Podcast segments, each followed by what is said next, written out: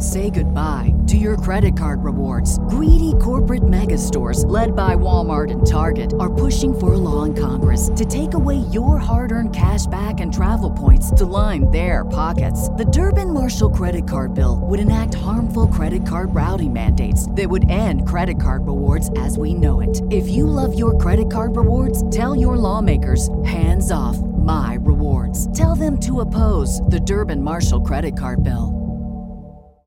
This is your invitation to the intersection of versatility and design. The kind of experience you can only find in a Lexus SUV. A feeling this empowering is invite only. Fortunately, you're invited.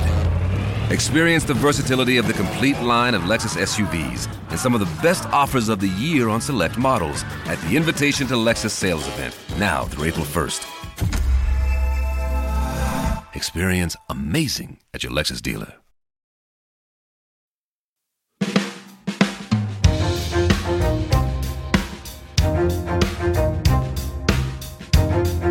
This thing on?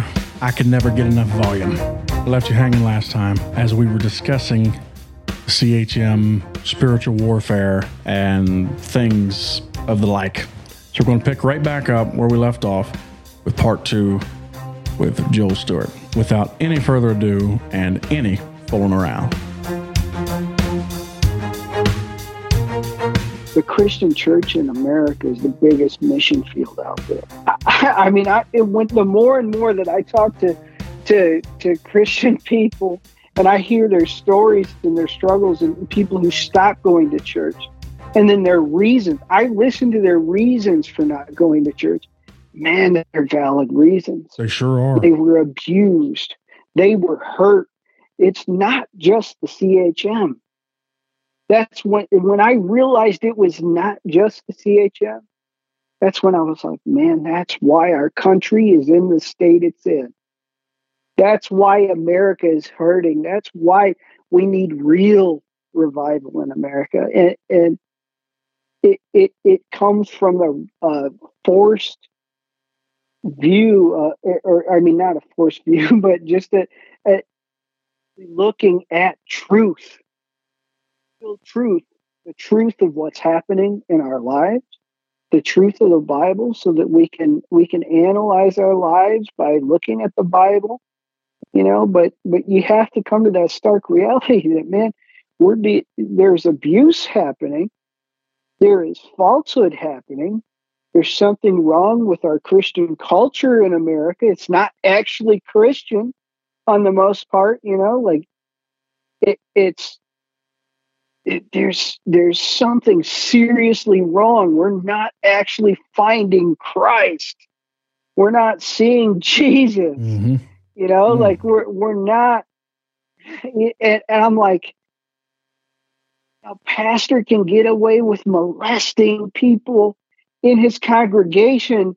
And you know, the thing that shocked me, this Sunday school teacher that molested the individual in my my platoon and the pastor that molested the individual in my platoon, they're still in the ministry. Uh, that is so uh, so enraging because unfortunately that's how most of these stories end.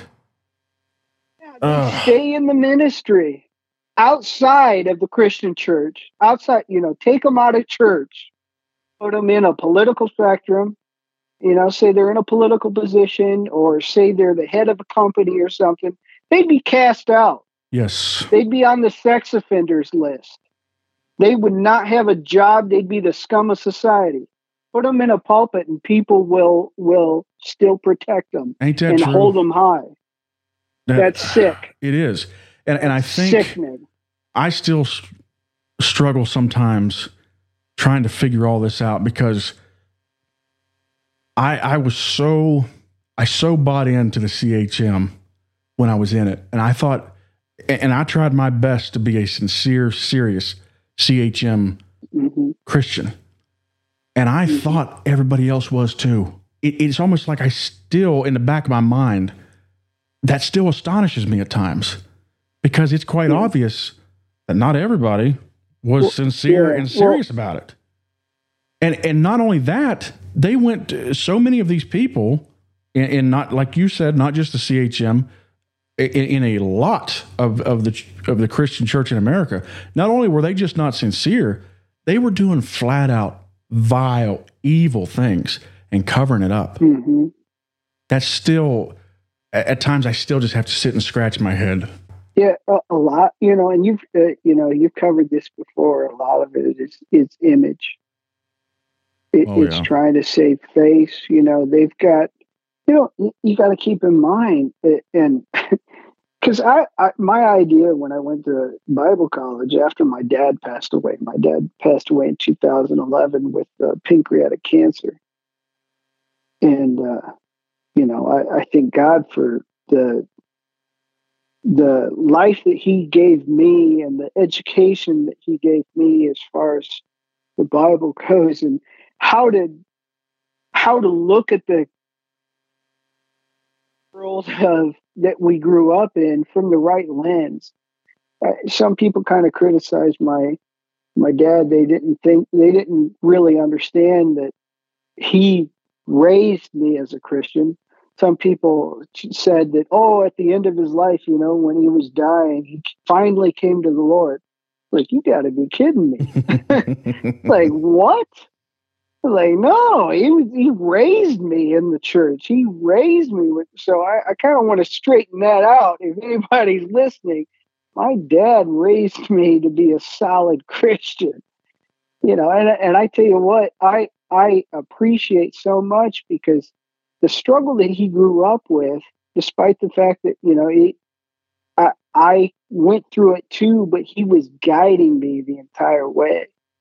You know, he was like, listen, you know, short sleeves are not a sin. That's a crazy idea. But for some people, you know what? They're just babies. And it and it's going to make them upset.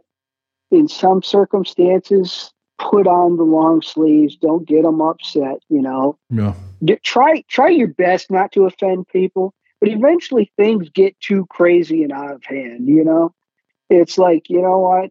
I, I it's a hot day you know, my my my wife, she grew up in Haiti, and uh, missionaries would come to Haiti, and and they'd be wearing long sleeves down there, and she worked for a mission down there, and a conservative holiness mission, and. Uh, and missionaries would come down there in their long sleeves and their full conservative holiness regalia, and they're passing out from heat exhaustion. Mm. And they're telling them, you can't dress like that down here. You know, you gotta, it's hot. Right.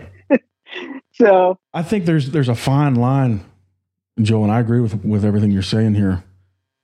Uh, but I also think that there is a fine line between that, uh, trying to follow to the best of our ability, that verse, you know, where it talks about to, to as, as it's possible to live at peace with all men and, and to uh, you know not to uh, not to offend the uh, you know metaphorical younger ones in the faith and stuff like that, weaker ones in the mm-hmm. faith. I feel like that there's a a line that at times with fundamentalism gets crossed to where I feel that I'm no longer just trying to keep peace. Now it's an issue of I want to stand up for what's right. No, I, I totally get that, you know, and, and, and you know, I, I had some real, real battles with that, especially while I was at God's Bible School, because I, you know, shoot, I'm paying for tuition going there because I asked questions my entire life. My dad tried to help out with answers as much as he could, but he asked the questions and didn't get any. So these are these were answers that he tried to develop himself and try to understand to try to guide me. But I had more you know, because I, you know, I was inquisitive. I, you know, like I, I told you before, uh, when we were talking off the air, I, I said, I didn't have many friends because I was the demon child. I was basically Harry Potter without the scar, you know? right. I, I was cursed. I was an outcast and here I am trying to go to Hogwarts, you know, and, and, the conservative holiness Hogwarts here, and, you know, and, and, they they don't even, you know, my my reputation preceded me, just like Harry Potter. You know, I sit there, I watch that movie, I'm like, man, that was me going to God's Bible school, man. Everybody's talking about, you know, everybody's talking about me, all this kind of stuff. It, it was kind of funny. I'll tell you this story. I go to, I, I get ready. My my dorm is getting assigned to me, and my dorm mates and everything. And uh, I get thrown with uh, a guy from from Haiti, you know, which which I thought was cool because my family did some mission work in Haiti, and uh, I studied French in high school. I was so excited, you know. So I was like, awesome, you know. But come to find out, I wasn't actually supposed to be rooming with him. I was actually supposed to be rooming with this other group of guys, but they heard about who I was. You know, my reputa- reputation preceded me. And I was like, How, what? So somebody from my church who was going to school there already told them about me, and I was the rebel, you know? Gee I was like, whiz. what? How? I'm like, why would I be a rebel and want to go to God's Bible school? You know, my idea of going to God's Bible school right after my dad passed away was I wanted to be the best conservative holiness preacher out there. You know, I wanted to learn the ways. That was my mindset because I did not want to be a rebel anymore. I was done with it. I was done. I wanted to, you know, if the conservative holiness way was the truth, I wanted to learn the truth through and through, and that was the best place on earth you could go. That's why I was there. But this, these roommates, these, these future roommates, they're like, we don't want anything to do with him. Please switch him, put him in a different room. So You know, you're we don't want. the, the stories Yeah, about you having the this um uh the spiritual uh whatever you want to call it that was or part. Yeah, that, that had yeah. that had fought that had went before you to GBS is what you're saying. from from yeah yeah from five years old all the way on and of course i was considered a rebel because my mom was a hairdresser you know it was like i can't control what my mom does for a profession you know but right. i had no problem with it you know so was this she- looked at as it was somehow your fault that that you were seeing all oh this yeah stuff and have, yeah yeah somehow my fault somehow associated with me. A lot of times they put it on my mother too because she was the hairdresser you know Oh, obviously the sinner you know. I, you know and, and and that to this day really affects my mother you know spiritually. I pray for her all the time because that that breaks my heart how much that really hurt her spiritually. Sure. You know, just to have that constant ridicule just because she cut ladies' hair. I mean, most of the time it was old ladies and she dyed it blue. You know, these people were looking, you know, these old ladies are walking around looking like poodles, these cute old poodles, you know? yeah It's like, come on, you know, there's nothing sinful about that. They're So- just these cute old ladies. So, so she has has to watch her son going through this and then yeah, the weight of that the blame is then being put on her shoulders is what you're saying way too. From right after my dad passed away from pancreatic cancer, too. oh all of this was happening. Yeah. So my dad passed away in May 6th of 2011, and I went to God's Bible School in August. Mm. So I'm going through all of that. And my dad knew before he passed away I was going to God's Bible School, and he, you know, he's proud of me. You know, he knew it was a good move. I still to this day think it was a good move. hmm I do think it was a good move. I learned so much valuable things at God's Bible School. So I, you know, I'm not, I'm more conservative holiness movement than I ever thought that I was. You know, I, you know, I'm more CHM than I ever thought I really was. uh, just because of what I learned at God's Bible School and the scholarly outlook that a lot of the professors there hold. Now, the culture there is very different, I think, you learn. What you learn is very biblical. Professors are so serious about teaching you how to follow a biblical lifestyle and how to follow how that's what I got out of it. I some pe- some other people might have a different experience. What I got out of it, I every single thing that I learned from those professors, I still use to this day. I go back to my notes. It helps me in my devotions. I mean, it really dug me out of a dark place, and I and I I I still have good connections and relationships with some of the professors there, um, and, I love them to death because I see their desire for truth. You know, they, they you know they're not attached to what the movement is doing. They're attached to what God is doing and, and, and what the Bible says. That's what they want. They want the absolute truth, and I really see that there.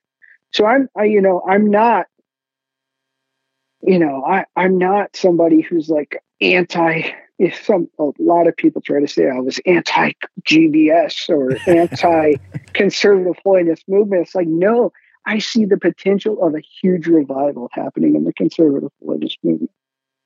I see so many people coming to a new realization. I, I really think that that's going to happen.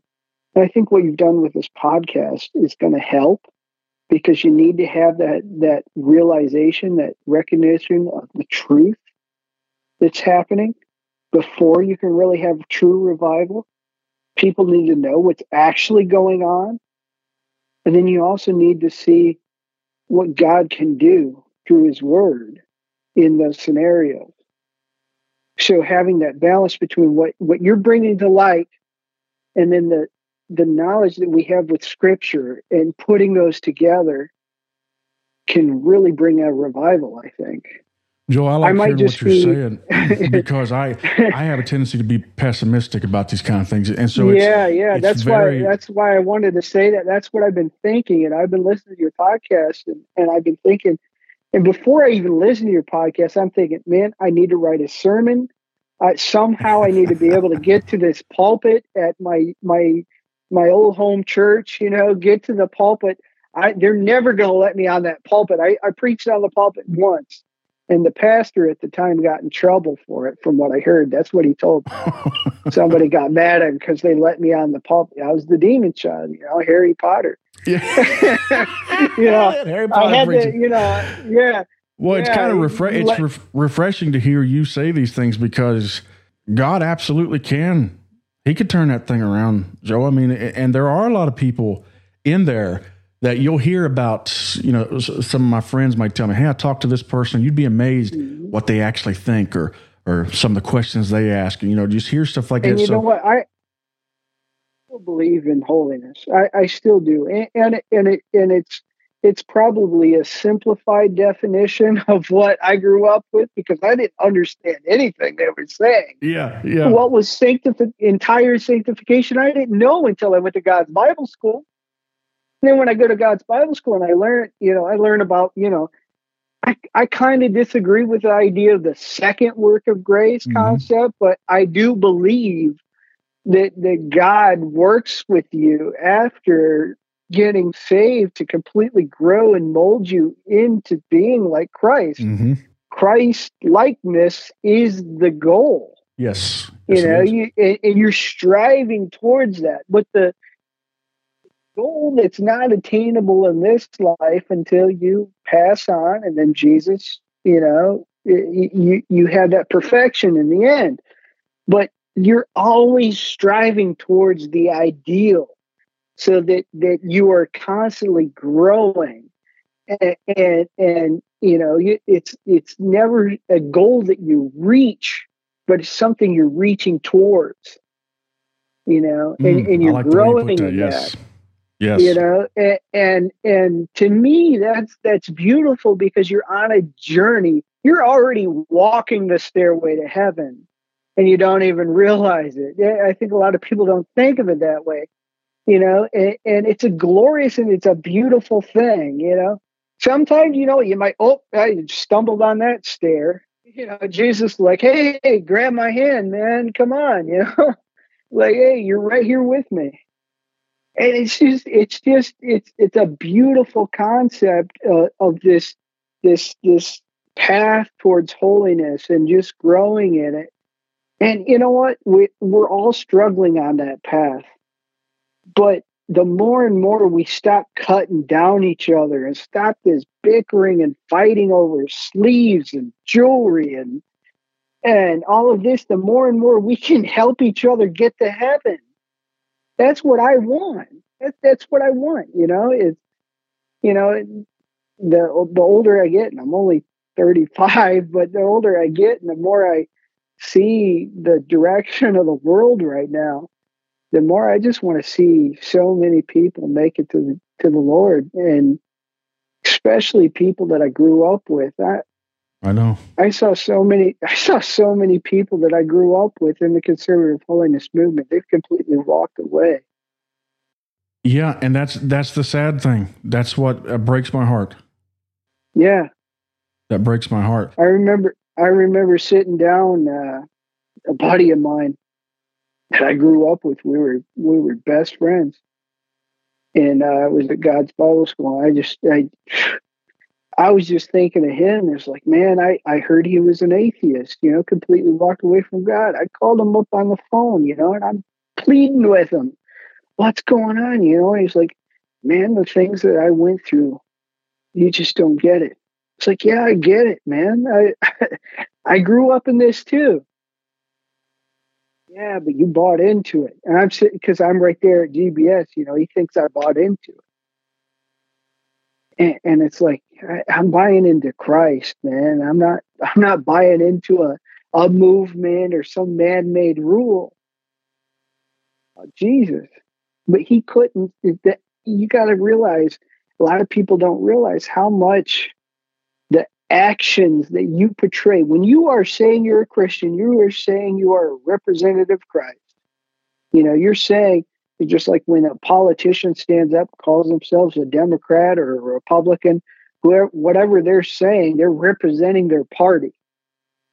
You know, they do something crazy. Oh, the Republicans are nuts. You know, they do something crazy. Oh, the Democrats are nuts. Yep. Yep. You know, it it's the same concept. When somebody says, "Oh, I'm a Christian," you, they do something stupid. Oh, Christians are nuts you know and, and there's there's there's scripture to back this up i actually i read this the other day and i had to i had to save it and i don't even know where i saved it anyway now you sound like talks me. about yeah man i'm i'm saving scripture all over the place and i don't even know where i keep it, it right here it's in romans 224 and uh, uh apostle paul is talking uh, obviously to the Roman church. And he says, for, for as it is written, the name of God is blasphemed among the Gentiles because of you. Mm. Oh, wow. So it, it's literally, it's talking about the actions that you do are making the Gentiles, you know, the, the world in your name, destroy your reputation because of your actions. And that's what we see with the Christian church in America right now. We see because of our actions and the way we behave amongst each other, you know, we're we're always eh, just think about it. We're always gossiping about each other, cutting each other down, the Bible says we're supposed to know the world is going to know us for our love for each other. But man, do we really love each other? Whew, man, do we? It don't appear like it sometimes, mean, does it? It doesn't. No, you know, and and and, and this is where I, I started thinking about, you know, and I, I really started thinking about this and really analyzing how that there is this strange strange culture of and, and concept. And this is not just CHM. I, I'm I'm talking about the entire church in the United States of America. They have this culture that is permeated of hating the sinner or the ones who leave their particular movement or group. Yeah. You know, I, I've seen this happen in Pentecostal groups. Somebody leaves their church in a in a because I've got some families that are Pentecostals, and you know I you know I've been around all the different groups. I've seen it all, and and, and you'll hear them talk. You know, somebody left the church. You know, they hate the people who left and think that you know it's it's to the point to where I tell you what, if they saw that person in heaven, they wouldn't talk to him. I think you're onto something there. yeah. I've literally heard people talk. You know, there was there was uh, a split that happened in my church. The the Bible Methodist came in and actually I believe it was an asserted effort to split the church because my church would never submit to having another denomination coming in. They wanted to stay independent. I don't blame them for wanting to stay independent. Um, I'm kind of rebellious in that way myself. you know. Yeah, I'm not a big but, denomination but man. Yeah. I, I'm not, you know. But they wanted to stay independent, so a split ended up happening. And I, I think it was I think it was a targeted effort, to be honest. I think it was. I've mm-hmm. heard some things saying it was. Whatever. If it is, that's you know, that, that's just my opinion on that. But anyway, uh, one of the individuals who was on the other side of it, they said, "Well, if I, uh, if, eh, I just hope that they have their own part of heaven." Oh boy! After that split happened, I'm like, "You got to be kidding me! That ain't how it works." That is not. That's how not how it works. Oh, jeez. We're, we got to learn how to love each other now, because man, eternity's a long time. Yeah, yeah. Oh my gosh. That's a long time. There ain't no separate parts of heaven. That doesn't work that you know? Mm. So that's the kind of thinking that there's, you know, I, I've seen, I've seen this happen. Somebody leaves the, the CHM and, and for some of them, it's almost like they, they died and went to hell, you know? Like, it's like, poof, you know, that person's just, it's a demon now, you know? They're, not only that, Joe, yeah. I just heard, and I don't have the clip pulled up or I'd play it uh, Bree and Holiness, you know, they catch a lot of flack these days. Uh, there was a mm-hmm. preacher that was uh, teaching Sunday school or something and was talking about them, and he he he was talking about people that uh, like uh, have left, and he was directly referencing like the Pentecostal holiness movement. He said something to the lines along the lines of, "I would respect them more if they just admitted that I'm going to hell." it's like they don't want unity. They can't somehow they can't comprehend that we could change our mind on something, feel that you know, read the scripture and come to a different conclusion. It's like he doesn't believe that's possible. Yeah, yeah. Well, I, I've I've seen I've seen the attitude so bad and at the point to where you, you know how Jesus gives the the parable of uh, Lazarus going to heaven and being able to peer down into hell.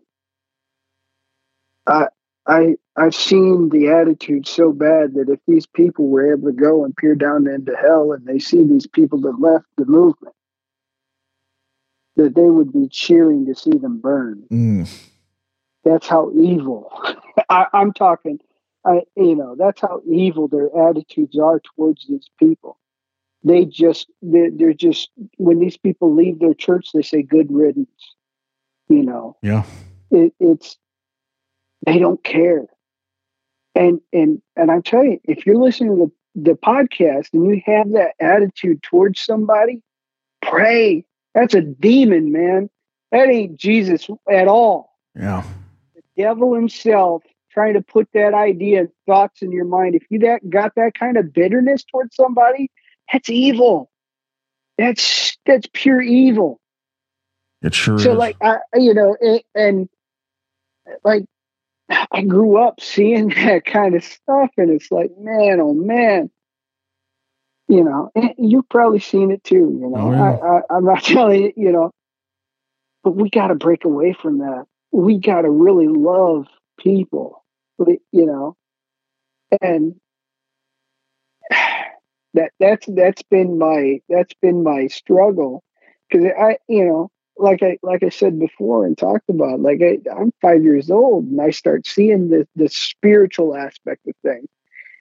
As I grow older, I start realizing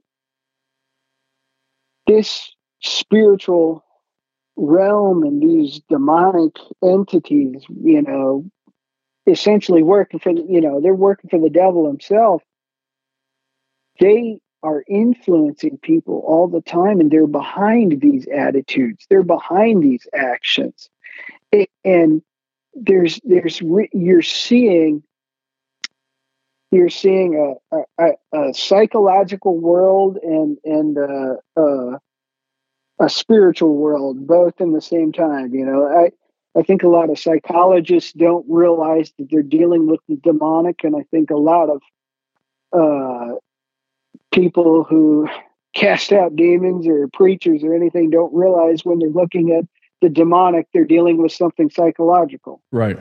Right. You know, I, I, I think that there's really there's there's a connection between the two that we can't quite comprehend. You know, that that that I may have I obviously have a some people have psychological problems or attitudes or something, but because of a choice they made, it always has to come from a choice that there might be a demonic aspect attached to that. You know, we just don't know it. You know, we don't know. And it's all obviously on an individual individual basis, but I've I've talked to some people that that are just pure evil. You know, yeah. and, and you know, I, I did street ministry when I was in Cincinnati. It was the prayer station ministry when I was uh, at God's Bible School. I tell you what, man, you run into some people that are just absolute pure evil. Oh yeah. They, if they had a we- if they had a weapon in their hand at the time, they'd kill you right on the spot. To be able to look at somebody in the eyes that does not care about your life one bit, you know, like that's scary and I think the the biggest issue that we tend to have growing up conservative holiness is we are so sheltered of the reality of the evil that we are living in in this world that we when we come face to face with it we just want to go back and hide within the walls of our churches. We don't you know if we actually venture out and we we get a little hint of that man it's so easy to hide it's so easy to hide because there's some evil out there. There's yeah. some evil out there. There sure is. You know, I, I, want you to give me your thoughts on this. We, we were talking about a, a, lot of the things that um, that we've we've seen or heard about within the CHM, and as we're talking here tonight about just the church in America in general. And mm-hmm. I, I think a lot of people their default reaction when they hear somebody like me or you calling out some of these things, they automatically jump to the where the, they're bitter or they're rebellious or they're just trying to tear down. But Joe, I, there's a, a verse I, I, don't remember the reference exactly where it's at right now, but it almost haunts me at times because it, it's and, and I hope I'm taking, in a way I hope I'm taking it out of context. But it says to have nothing to do with the evil works of darkness, but instead expose them. And yeah.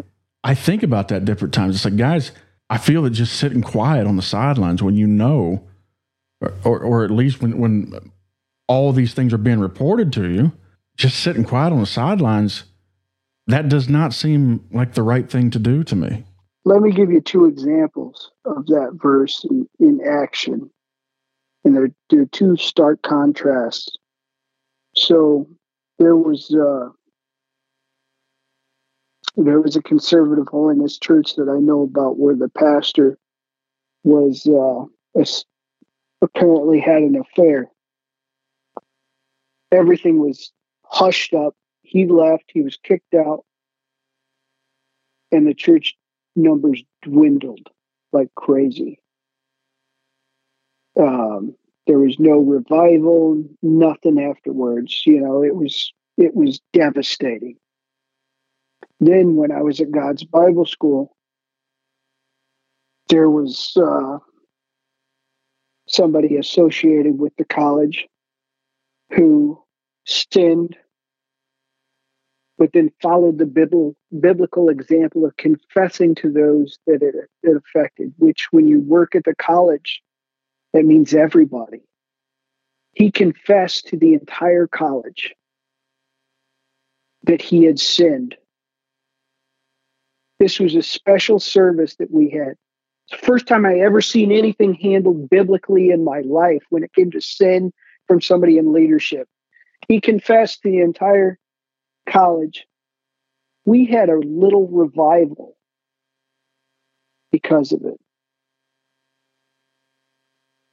Because it was handled biblically. And it was his choice. He said, No, I sin. I need to handle this biblically. And people have, I, I'm still affected by that to this day.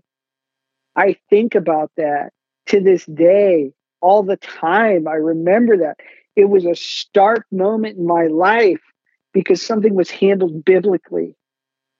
And I see these two scenarios. You do it unbiblically, it was a sin, you cover it up, hide it. Nothing happens. Jesus is not glorified. Nothing is is there's no uh, recovery from it. You know, Jesus is not able to do his work in people, not able to do his work in that person because you're not allowing it to happen, or let Jesus do what he's done, and that's salvation and, and, and this resurrection from the death of sin, and let him work in you and let him work in others. And then look at the beautiful, you, you can, to, to flip a sin around to something glorious is something only God can do. Yes. Yes. Something that could absolutely devastate and take down so many people along with him, covered it up. Because he didn't cover it up biblically, so many people were uplifted by the work of Christ in his life and the work of Christ in our lives it, it I, I, anybody who is a witness to that, they they can tell you exactly what happened that day. Say goodbye your credit card rewards. Greedy corporate mega stores, led by Walmart and Target, are pushing for a law in Congress to take away your hard earned cash back and travel points to line their pockets. The Durbin Marshall credit card bill would enact harmful credit card routing mandates that would end credit card rewards as we know it. If you love your credit card rewards, tell your lawmakers hands off my rewards. Tell them to oppose the Durbin Marshall credit card bill. They'll never forget that for the rest of their lives because God came that day. It's so much easier for me to respect someone when they handle it that way. In fact, in fact, I, I, I can't help but have respect for them, and, and I think that that's the way that the general public, ninety percent of them, would also handle it. It, it looks well, well that, that's well, they might not handle it that way. Just I mean, look at the world we're living in. If leaders in America right now, if they said, Hey, I did wrong, I am sorry to the American people. If they said, Listen, this is what I did wrong, this and I apologize and I will do what's right. If you had the president of the United States say that right now, not going to happen. But yeah, yeah. you know, if Joe Biden came out and explained all of the adventures he had on Epstein Island or whatever, you know, and, oh, and he, you know, yeah, would be a healing aspect in America because so many people would be pulled out, you know, and thrown into prison like they need to be. It's, you know, the righteous thing would be done. I think I, I didn't say that uh, correctly. What I, I guess what I'm getting at is if you look at that, if you look at at these situations from a PR perspective, which I think is what oh yeah many of these yeah. churches do. To me, yep. it just looks so much better to say, "Hey, yeah. here's the issue. We're handling." It. And I feel like that even the neighborhood around that church, yeah, it might get a little weird for a while, but I feel like in the long run, they're going to respect that that organization more. They're going to respect that church mm-hmm. more than it being covered up in some instances for years. And uh, yeah. then, I mean, look at the the Catholic Church has become the butt of so many jokes because of you know that very reason uh, of yeah. of what happened there, and they are they are not they, alone. The, the, the issue the issue there though is they for years tried to cover it up instead of just being transparent from the beginning. It's like, hey, listen, we found these guys you know they're they're child molesters. We got we are making sure they're getting out. Mhm. We're we're taking care of this problem ourselves. This is wrong. You know, it- this needs to stop. It, I, I'm PR chairman of my local Republican Party here in Michigan, and and so that's one of my biggest things that I try to promote is like transparency. The people respect that Yes, they do. they respect that transparency. You may do wrong, wrong may happen, but as long as they know exactly what's going on and and and the truth isn't being hidden from the people, they're going to respect that and, and and and understand. Well, okay, all right. Thank you for letting us know. We'll get this taken care of. You know Yes. We're, we're right there with you as as things getting taken care of when a mistake happens. You know it accountability it- you know that was one of the biggest things that was kind of hard for me to adjust to when joining the army. Uh, accountability of every single action you take uh it, it it's a big deal. It's like yes i did this. Well did you do it? Did you do it to the fullest? You know is it is it to the T? Did you use procedure use and adherence? And I have to do the same thing when I'm working on a nuclear power reactor in the nuclear industry, you know? I, I have procedure use and adherence. I have accountability at every single step of the way.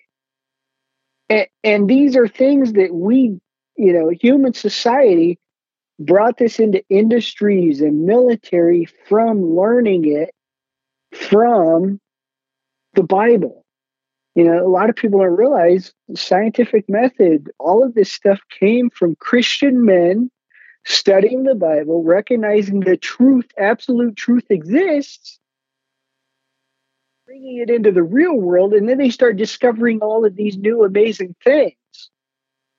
You know it, you need to go back to the, it's like why don't we have these same kind of concepts in the church transparency accountability Right.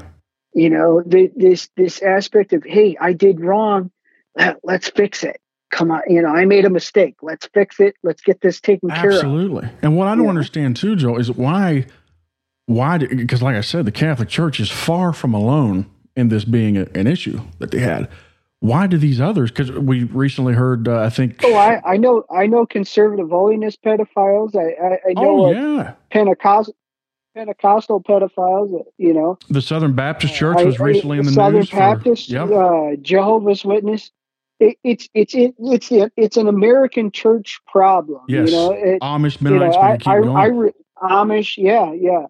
You know, I, I realize that, you know, it's like I, I, I seem, you know, because I grew up in the conservative holiness movement, I wanted to kind of just look at things in a little bubble. But then I started realizing the more I got into politics, the more I got in military and, and, you know, nuclear power, I'm traveling all over the United States and that, the more I talk to people, I realize it's like, this is just a, it's a issue in the American church. And then I, my wife is from Haiti, and I realized, well, man, all of the issues that we had here in the United States, we transported there.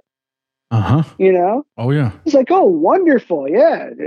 Yes, indeed. You know, what, what, what a great mission work we did there. You know, I I guess one of the things that that uh, makes me scratch my head is is seeing all these other church denominations that have hit the news since the uh, the, the the Catholic uh, problem. It's like, didn't you guys didn't you guys take notes? you know, uh, you couldn't have and, and- adjusted course. to- yeah. I mean, if we're in, if you're doing this, if you're trying to win a PR battle, which I don't think that should be the focus, but let's be honest, for a lot of these outfits, it is. Uh, maybe handled a different way. you know, learn from Yeah, the mistakes and, of the here's past. here's where I think here's where I think uh, uh, a concept that I've I've really thinking about a lot lately is that in the, the, the American church behaves a lot like American left. And and you might sit there and go, What? You know, like, what are you talking about? You know, and, and, the fact is, is like you, you go, here's here's a great uh, analogy to the, or just a great thought experiment here. Go to IHC, set up a booth that says uh, Jesus turned water into alcoholic wine. Please change my mind. and then see what kind of reactions you're going to get. You are correct. It's going to be it's going to be just like you go on to uh, University of California Berkeley campus and tell them, uh, you know, men can't have periods. Please change my mind. Right. You know, you it's going to be the same kind of visceral reactions Yes. kind of attitudes back to what I mentioned before the same spirit. The same spirit. Oh wow, wow, that's very good. You're on to something, Joe. I, I've thought that before myself. There is there's a cancel culture within fundamentalism. Uh, even though these same people will tell you in, during election season how much they can't stand the American left, they're so alike. Yeah, so alike. And, and, and I and I caught this in myself. Okay, so I, while I was going to God's Bible School, I I realized I was buying into this type of semi leftist, like like a a mix of of woke holiness. I, I don't even know how it mixes, but it's like this weird culture that's kind of building up that I've seen in conservative Christian cultures to where you're dancing this fine line between leftism and woke wokest ideologies and then also being a Christian. Cool. You know, and a conservative Christian, but you can somehow figure out how to dance this line. And I was doing it, you know, but I was violating every single one of my principles, you Mhm. know. Mhm. I'm like, but I'm just doing it to build this image so that I can be successful, you know, in, in this movement because this seems to be the cool thing to be the almost woke conservative holiness, you know. It, it's it's the thing that's growing in the young culture within the conservative holiness movement. I'm like, so I, I was dancing that fine line, and a, and a good buddy of mine, uh, uh, he was there at the same time. He he did not grow up in the conservative holiness. I have no clue how on earth he found out about God's Bible School, but he ended up going there and learned about the conservative holiness movement while he was there. And uh, then he, he then he took off back to Idaho. You know, he's like, I ain't sticking around. But but but uh, I were kind of like in this, you know, we were grasping onto this. This was during like 2016, you know, Trump, you know, I ain't voting for Trump, you know, like is he's got unbiblical attitudes, you know, this this idea is like yeah. it, I'm I'm either not gonna vote or I'll vote third party, you know. hmm You know, that's cool, you know. Because yeah. I'm not gonna I'm not gonna go all the way and vote Democrat. Right. I'll vote third party, you know, because Trump's the bad guy. And then, you know, I grew up in a very politically conservative town. I grew up in Hillsdale, Michigan, where the home of Hillsdale College, the, the leading conservative Oh yeah. uh, college in the nation. Yeah. I mean, you, you automatically recognize what I'm talking about Sure because of their leadership in the movement. And, and and so I grew up with that just by osmosis. I didn't go to the college, but like I grew up with that in the community and in that conservative environment. And then, but then I go to God's Bible school and the culture that was there at the time. And it wasn't the professors, it was just something like a culture in the students. Uh, it was the young people thing, uh, you know, like it was in that generation to just be like this semi woke conservative holiness, like being able to figure out how you can mix the two concept.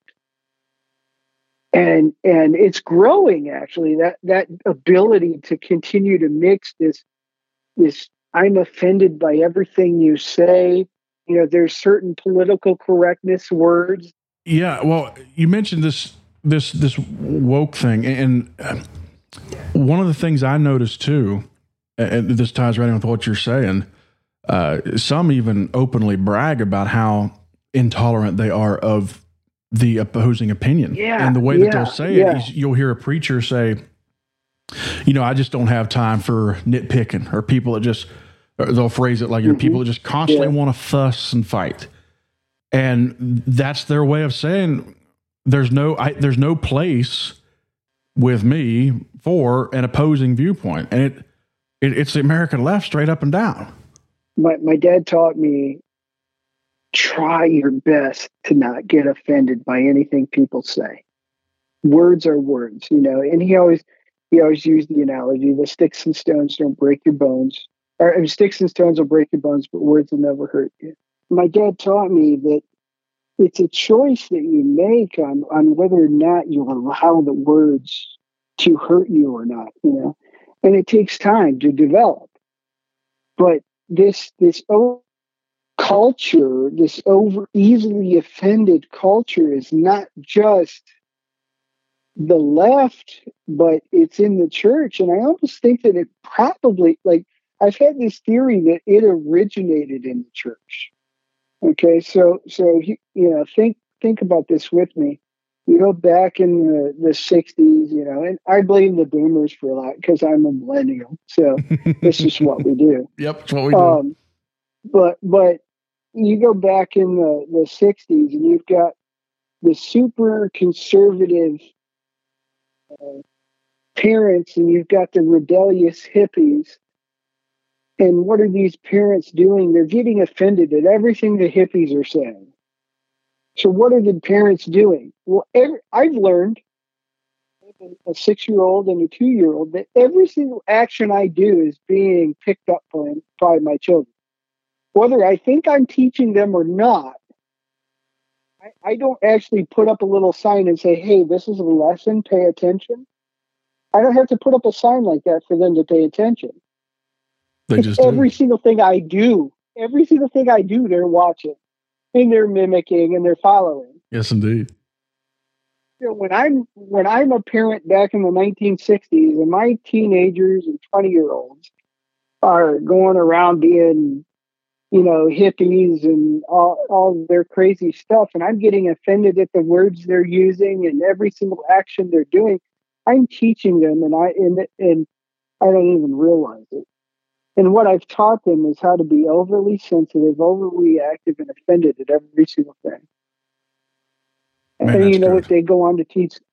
You know what they go on to teach their children? The very same thing. The same and then thing. it just perpetuates for generations until we deal with what we're dealing with now. Generation, a generation of people that are overly sensitive, completely offended over every single thing because they were taught that. And it doesn't matter whether you're a leftist, whether you're uh, conservative holiness, it's perpetuated throughout all the cultures. So throughout throughout all the culture right now, in, in society as it exists right now, that's what we're dealing with. We're just dealing with a bunch of people offended over every little thing.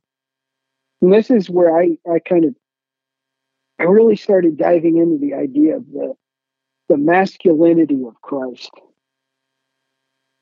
You know, like I, I grew up in because I, I got to the point when I was at God's Bible School, I was getting so beat down because it was such a spiritual battle, man. I had I had people trying to take me down left and right just because I'm I'm asking questions. I and I figured I'm paying for this.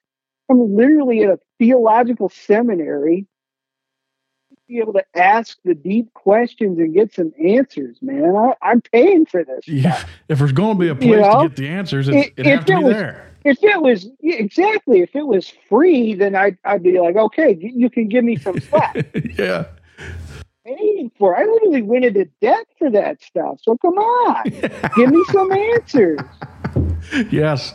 why are you why are you giving me crap about asking questions? Like so anyway i'm there and i'm getting oh my word. And it wasn't from professors. I want to clarify that.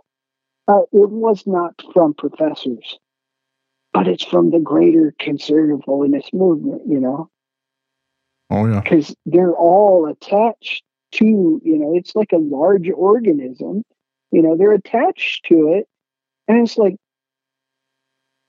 i remember the the, the time pokemon go came out and people were showing because churches were registered as a Pokemon Go spot or whatever where people could go and you know find Pokemon or whatever. It was just because it was this it was tied to Google Maps or whatever and so they were considered waypoints. And God's Bible School was one of them too. So there were people cl- crawling all over God's Bible School campus looking at these historical markers on campus. They're not conservative holiness people, and they're going to conservative holiness churches because they're considered, you know, uh, historical markers because they're registered as that. Sure. And these pastors are freaking out. you know, it, and I'm oh, seeing no. this on on Facebook. They're freaking out. We got all kinds of people showing up to our churches and we they're coming from all walks of life and we don't know what to do. And i said this is beautiful. Yeah. This is wonderful. You guys should be sitting out there. Start ministering to them. And we're talking i'm you know you've mentioned some of their names. I'm not going to but you've mentioned them on your podcast. And they're telling me you just don't understand. What don't i understand? We don't know what kind of people they are. Like brilliant. Jesus. Oh, Jesus. You've literally you've never had any strangers and people from all walks of life showing up at a conservative holiness church just randomly at all the day get out there with some lemonade and a bible Start giving people Jesus. That's what you exist for as an entity. You know, the church is there for that reason. Use it. You literally have potential converts falling into your lap. It's a dream. It was ostracized for saying that, for for telling them, "Hey, no, no, no, flip this around. Don't think of it that way. Think of it as people coming here and you can lead them to Jesus. And they were like, no, you just don't understand. We don't we don't know what kind of people they are. They could be a, a danger. You gotta be kidding me. Wow. Yeah. Wow. So this is you know, like, yeah, so that, that's the kind of that's the kind of mindset that just blew me away. But going back to what I was talking about, the, the masculinity of Christ, I try I really started thinking about this because I'm getting attacked over that. And like, that's literally, that's a great commission. Sure it is. Yeah, it's literally at the top of the list. You know, you get saved, you're on the sanctification journey as a Christian. The Great Commission should be starting starting on your mind. It's like, okay, this is a wonderful thing walking with Jesus Christ. I want to bring more people into the flock. This is beautiful. We're on our way to heaven. We're going to bring more people to heaven with us. Jesus is great. That's literally like, that's like the Christian walk 101. People are fighting me over it. Wow. Like, I am in a spiritual battle. And I was getting so drugged down, I was getting physically ill. I know, like, there was no actual underlying illness. Break, and that's when somebody told me who had dealt with. He was at, he actually went to God's Bible School. He had dealt with a lot of, you know, casting out demons and, and demonic activity and everything. And he said, listen, I don't know what's going on, but you were, or who's doing it, or if it's just the devil himself, but you are being spiritually affected. You know, this is this is demonic oppression right here because there's no underlying medical illness. You know, you you were just just absolutely you know you you've lost you, you know, pretty much your will to live. I wasn't suicidal, but I just didn't want to exist. It was it was uh, an existential crisis that I was in. Sure. You know, and I was overweight. I was miserable while I was there. I there was I, I signed up for classes one semester. I couldn't even walk to class. I physically couldn't do it. That's that's the state I was in. It had you down that low. It, you know, yeah, yeah. I, I, I, I, it was unreal.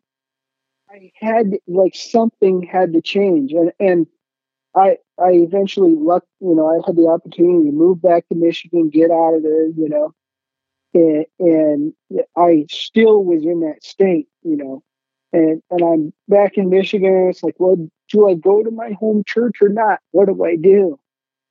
You know, do I still stay in? And, and I just I was in that limbo period, still fighting that. I got this idea, you know, like I start, you know, I'm reading my Bible, trying to pray through all this, trying to really just, you know, I, I go to work, start working in the nuclear industry, and I just still, I'm just, I'm, I'm trying to find my place in life. And I stumble on this concept. It's like, hey man, Jesus, Jesus didn't come to earth as this transgender hippie figure that we always see, you know. That's the image of Christ. You always, you know, you see that. It's always very feminine, isn't it? The image very that's feminine. Yeah, very feminine. It looked, you know, like it's, it's not a carpenter. The guy, the guy, that guy does not look like a carpenter. I, I started working with carpenters. You know, I started getting my strength built back up. I started seeing these carpenter dudes, and I'm like, that, that guy had to been jacked. Oh yeah, I've thought about that before. If Christ were here today, a, a construction worker is not, you know, yeah, it's not the yeah. painting that we see in all of our churches. no, no, no, not one bit. So I started thinking, it's like, man. So I started diving into the language that Jesus used too. The language they used with the Pharisees. I was like, man, that guy didn't mince words. You start looking at the cultural context behind the words that Jesus used man, talking about some offensive language. Oh yeah, yes, calling them snakes. Now, now to us, oh, call somebody a snake, woohoo, man, a big deal. Mm-hmm. That, that was that was in that was profanity level language. You know, to put this in the con- context here, you know that that was not, you know, that was that was cussing them out. I think uh, you know, that was not culturally appropriate language right. to use. Just real quick, like the Apostle Paul, obviously a devout follower of Christ, he would go about things in a lot of the same way. Oh, yeah. And they were harsh. Yes. Because they knew what they were dealing with. They were dealing with evil. When you're actually de- when you actually believe that you're facing evil, you behave differently. I learned I learned that so you dealing with evil, you you can't be weak. Right. You're right. You know, and I definitely, I for sure learned this in my military training. If I'm passive and weak, and then I'm dead, then the other soldiers around me are dead. I can't behave that way. That There's so no true. way. That is so true. The army of Christ, Christian soldiers, you know, we sang that growing up you're actually a Christian soldier, start acting like it. So when that in, when that pastor starts molesting a child, you better start acting like a soldier. Stand up, do something. Yeah. You better stop that and protect that child immediately. That's when I started thinking about the ma- the concept of the masculinity of Christ. We completely throw that away. We think that he's like some some super soft transgender hippie Jesus or whatever, you know. right. I, I, don't even know what the, I don't even know what they think he is. And that was the concept that I had in my mind of Jesus Christ my entire life. Then I started reading when he cleansed the temple and flipped tables and put, picked up cords. Like, wait a minute, that was reality. Literally flipped tables. Literally made a whip to try to beat the crap out of somebody because sin was happening temple and he was not going to put up with it. But there's so much sin happening. Churches in america right now. Horrific sins and nobody is picking up cords and flipping tables. It's like it's like some people it's almost like they can't be bothered or something. It, it's i do get that it, it, can be it is intimidating especially if you've been if you're in the mindset of uh, your hardcore fundamentalism it's very intimidating. But man at some point we got to stand up for what's right. It's a it's a necessity because your own survival depends on it. It's not just protecting other people. It's your own spiritual survival that depends on it. Because when when when you see evil happening and you don't do anything about it that's on you. God's judging you for that as well. Not just the evildoer but it's on you. You did not do anything to stop it. Mm. speak up and say something. That's on you. I'll tell you what these people continue to go on allowing this evil to happen, allowing, you know, we're, we're talking sins from as much as telling somebody they're going to hell for wearing short sleeves, all the way to acting the, the most devastating sins you could think of towards people and everything in between. One of those sins, it doesn't matter which one it is, it's affecting people spiritually and it's abusing them and causing them to not even want to think about going to Christ. Especially if they're coming from the outside and looking in and saying, Oh, that's what church is? Man, I don't want nothing to do with it. Just think about the, the judgment that's going to be on the leaders, and then not just the leaders, but the congregation and the laymen, eh, you know, or the lay people that, that are watching and observing this and allowing it to continue to happen do anything about it. And mm-hmm. God's saying, listen, you allowed this person to harm one of my children. You allowed this person to harm one of my children and push them away from me. Be terrified of me when I am begging them and I, I, I want them to come to my arms. I want to save their soul and protect them from evil. You allowed evil to completely destroy their lives, take mm. them away from me. No, I don't even know who you are. Don't act like you know me. God's going to say to him, I know. I know for a fact that that's going to be the message they're going to receive. And I, I mean, I, am just, I'm just shocked that people can't think through this, like how much evil is being perpetuated because they're just allowing it to happen. You can't, we can't let this happen. It's a shame, Joel. And, and as we're as we're starting to wind down here, I wanted to read uh, actually this uh, passage out of Galatians where the Apostle Paul was mm-hmm. dealing with some, uh, really, I guess you could describe it as legalism, the, the type he was fighting in that day. And uh, yeah. Uh, go if you go to Galatians chapter five, uh, you start about verse one. He says, and this is in the ESV: "For freedom, Christ has set us free. Stand firm, therefore." And do not submit again to a yoke of slavery. Look, I, Paul, say to you that if you accept circumcision, Christ will be of no advantage to you. And he's addressing these people where the circumcision of of course was being uh, was being forced on some of the new Christians. I testify again to every man who accepts circumcision that he is obligated to keep the whole law. You are severed from Christ, you who would be justified by the law. You have fallen away from grace. For through the Spirit, by faith, we ourselves eagerly wait for the hope of righteousness. For in Christ Jesus, neither circumcision nor uncircumcision counts for anything, but only faith working through love. So he's he's building up here, and you get to you get to uh, read about verse seven.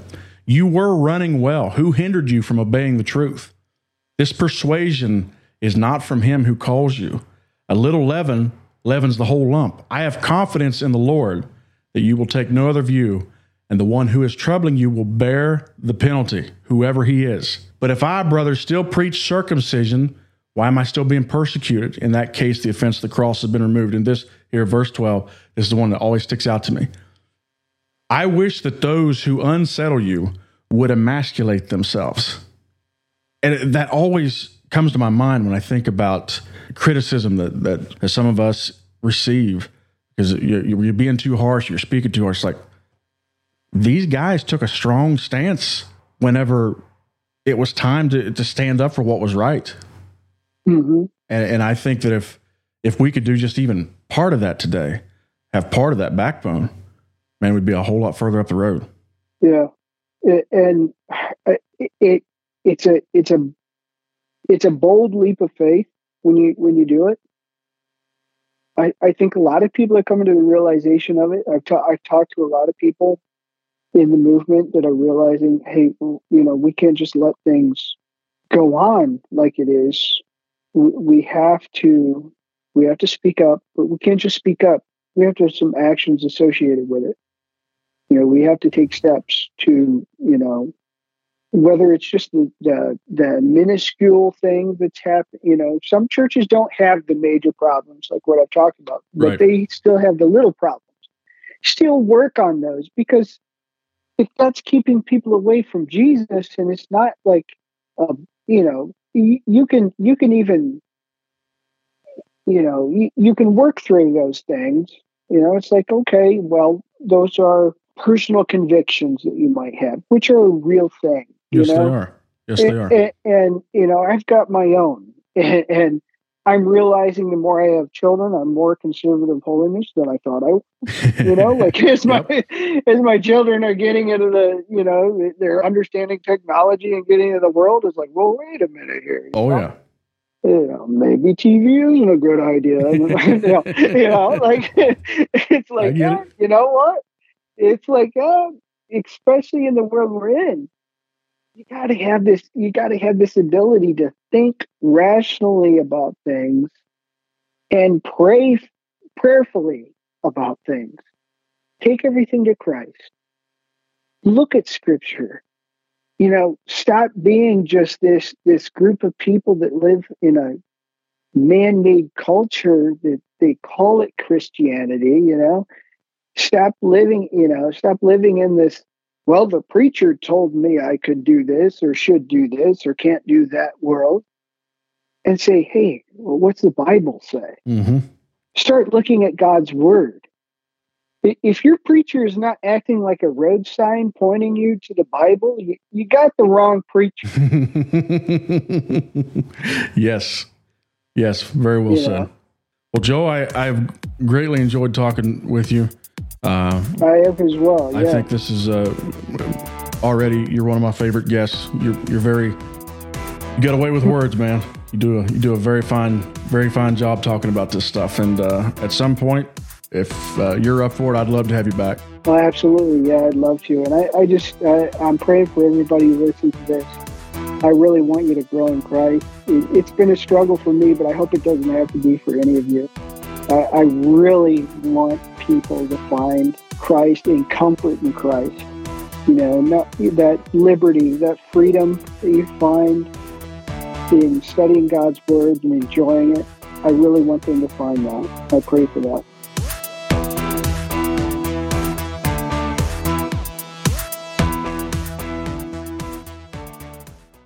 Say goodbye to your credit card rewards. Greedy corporate mega stores, led by Walmart and Target, are pushing for a law in Congress to take away your hard earned cash back and travel points to line their pockets. The Durbin Marshall credit card bill would enact harmful credit card routing mandates that would end credit card rewards as we know it. If you love your credit card rewards, tell your lawmakers hands off my rewards. Tell them to oppose the Durbin Marshall credit card bill.